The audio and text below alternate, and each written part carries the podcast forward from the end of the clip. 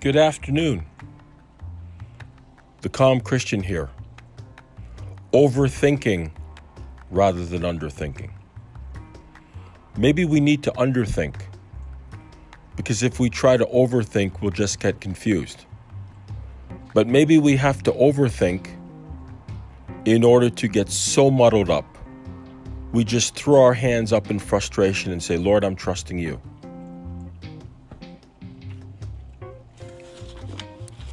Genesis 15, verses 6. This is what I was told. Genesis 15, verses 6.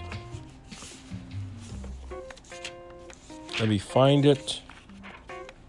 It says, And he believed in the Lord, and he counted it to him for righteousness.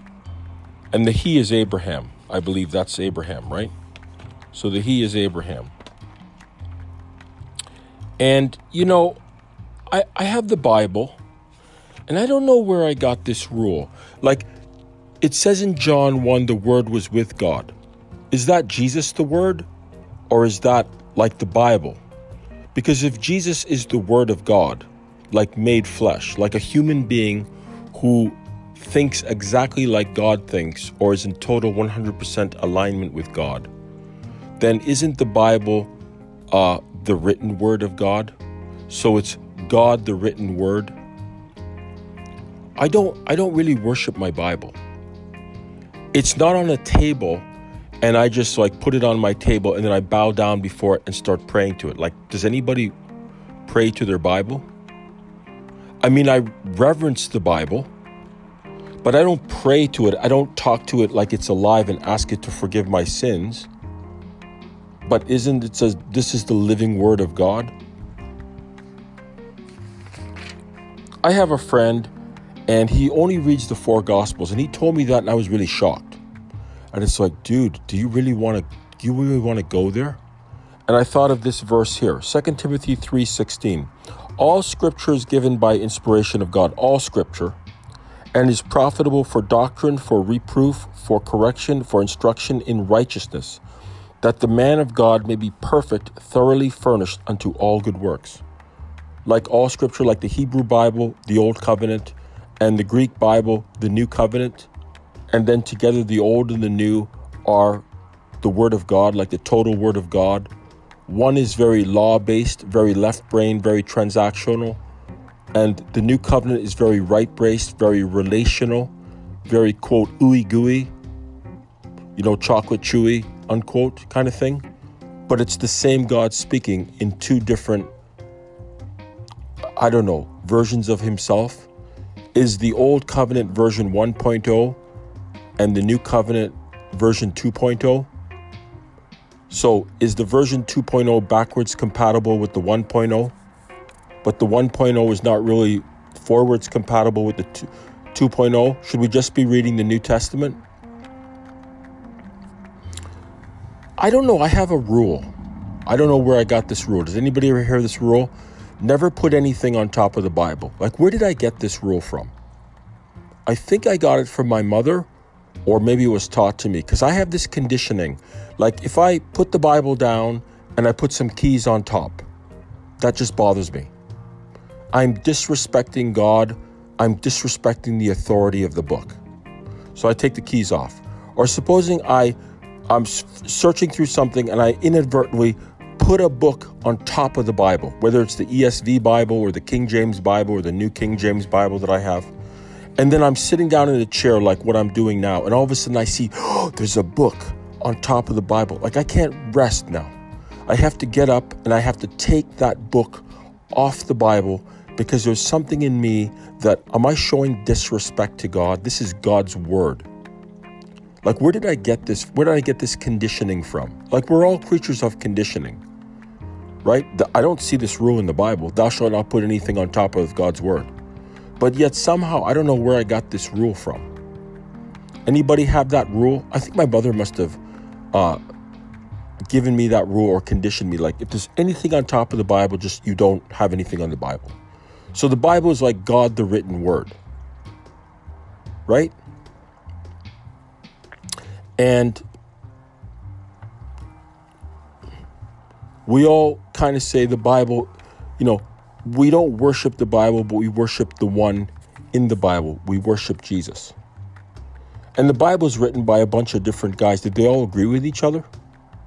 Like Samuel and David and, you know, Peter and, you know, Timothy and all these guys who wrote the Bible, John Mark. I, I truly believe that, that, that Nebuchadnezzar actually spoke Daniel 4. I don't know if he wrote Daniel 4 because it says I Nebuchadnezzar, so, but it seems to be in the first person tense. Did somebody write down what he said and stuck it in Daniel? Is the book of Daniel, uh, is it all written by Daniel, or did he start the book of Daniel and then somebody else finished it? Or they said, this is a book concerning the prophet Daniel and they wrote it? Because who wrote, like, you don't really know. But, you know, I mean, I think sometimes when I read the Bible, like, I have a theory. Like what I said about Jesus being, you know, uh, conscious in heaven or not.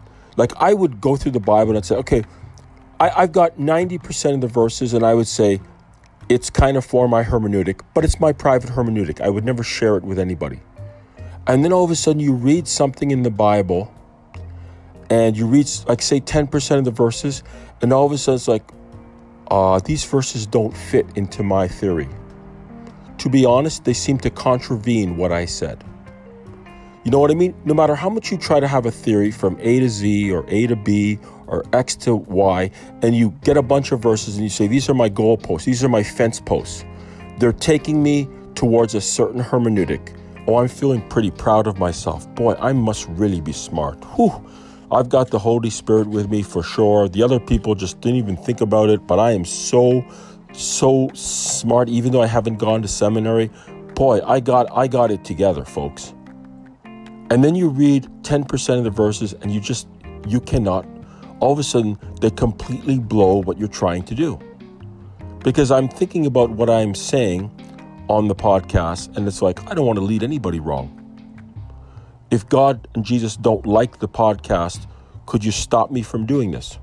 Could you pull the plug, sir? Because I don't want to say anything in your name as a Christian and it's totally wrong and misleading people.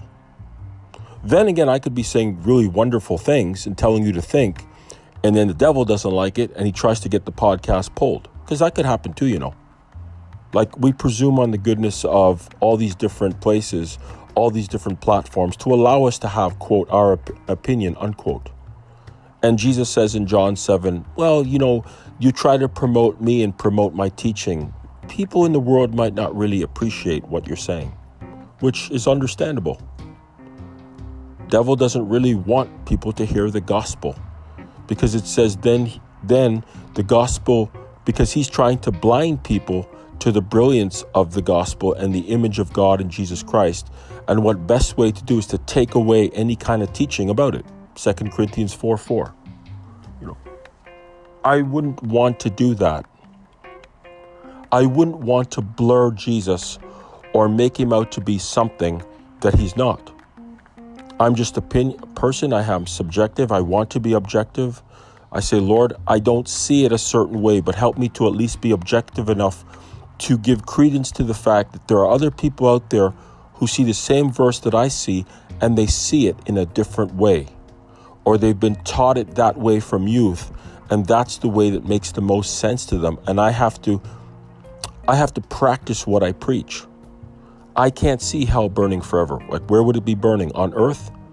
Is there like a little miniature lake that when we're going on a hike with Jesus in the new creation, the new earth, and Jesus You can't go down there? Why not? Well, there's like a lake burning with fire. Well, what's down there? You don't want to know. It's kind of like a miniature Mordor.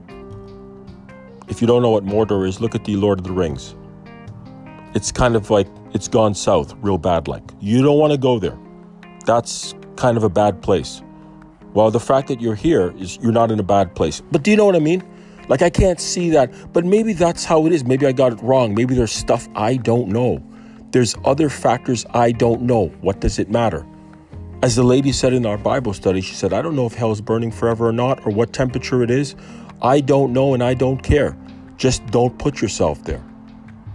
Great advice.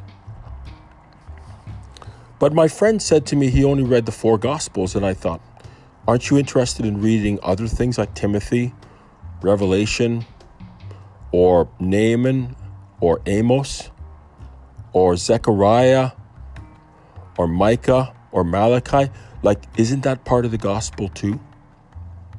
Isn't that all part of God's word?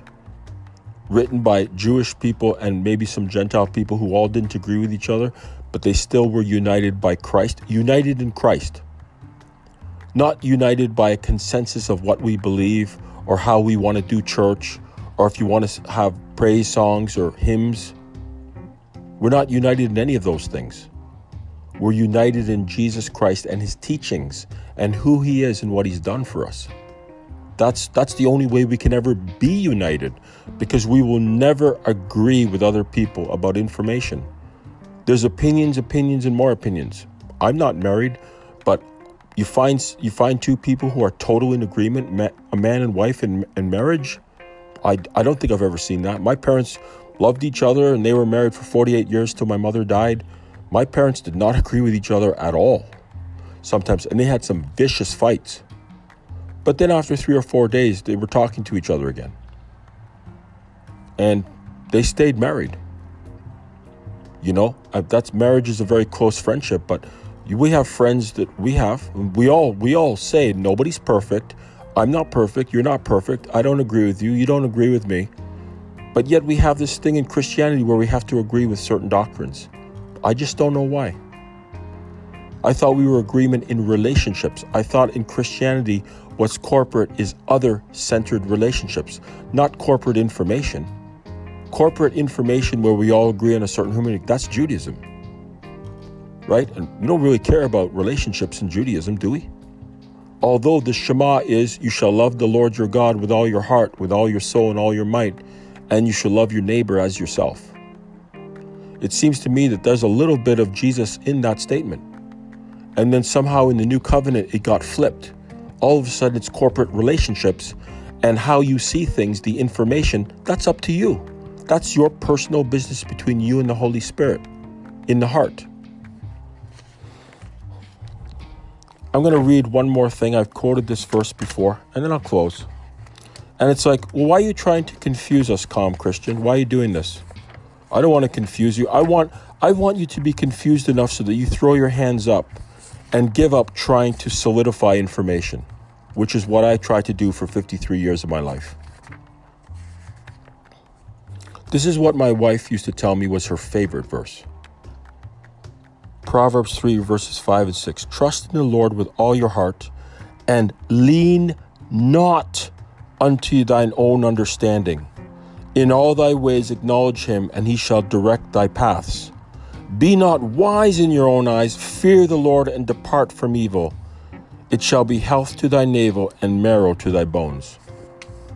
You know something? It means more to me now when I don't have a marriage than it did before because before I didn't care about it. But now I've had to fight for this. And you know, when I said to you, a, a belief has to make sense to me, yes, it does. But the thing is, it says here, don't lean on your own understanding. Don't lean on your own understanding 100% because you will fail. No matter what you try to construct in your brain, there will be verses and opinions that totally fly against what you believe from an information point of view. But Jesus says, That's why I want you to trust me. That's why I want you to trust my Father. That's what I have accomplished salvation for you, and I'm giving it to you as a gift. Stop overthinking about everything and accept my gift. Take it, unwrap it, use it, apply it, live it. Believe it, receive it, achieve it.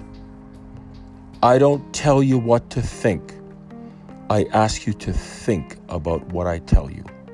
I don't throw my opinion at you even though I am a big mouth, and I would like you to agree with me. I put my opinion before you for your perusal and inspection at a later date that is convenient for you. Because you need to work out your own salvation with fear and trembling. I can't do that for you. You can't do that for me. All we can do is influence each other and work together to finish finish and promote the gospel so Jesus will come and we can get out of the old creation and step into the new creation where we will start living like we've never lived before. I love my life here, although there's been sadness. But when my life here is over, or when God says the world is over, I can't wait for the new adventure, the best adventure, to start. I told a lady in church, I'm annoying, aren't I? She laughed. She's 98 years old. I said, You know, you can't get rid of me because in heaven I'm going to be your neighbor and I'm going to annoy you so much you'll wish I wasn't there. And she laughed like blank. and then she gave me a hug and, and a kiss on my cheek. She's 98, folks. And church, she said, she wouldn't be anywhere else.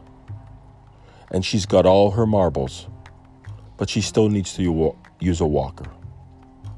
98.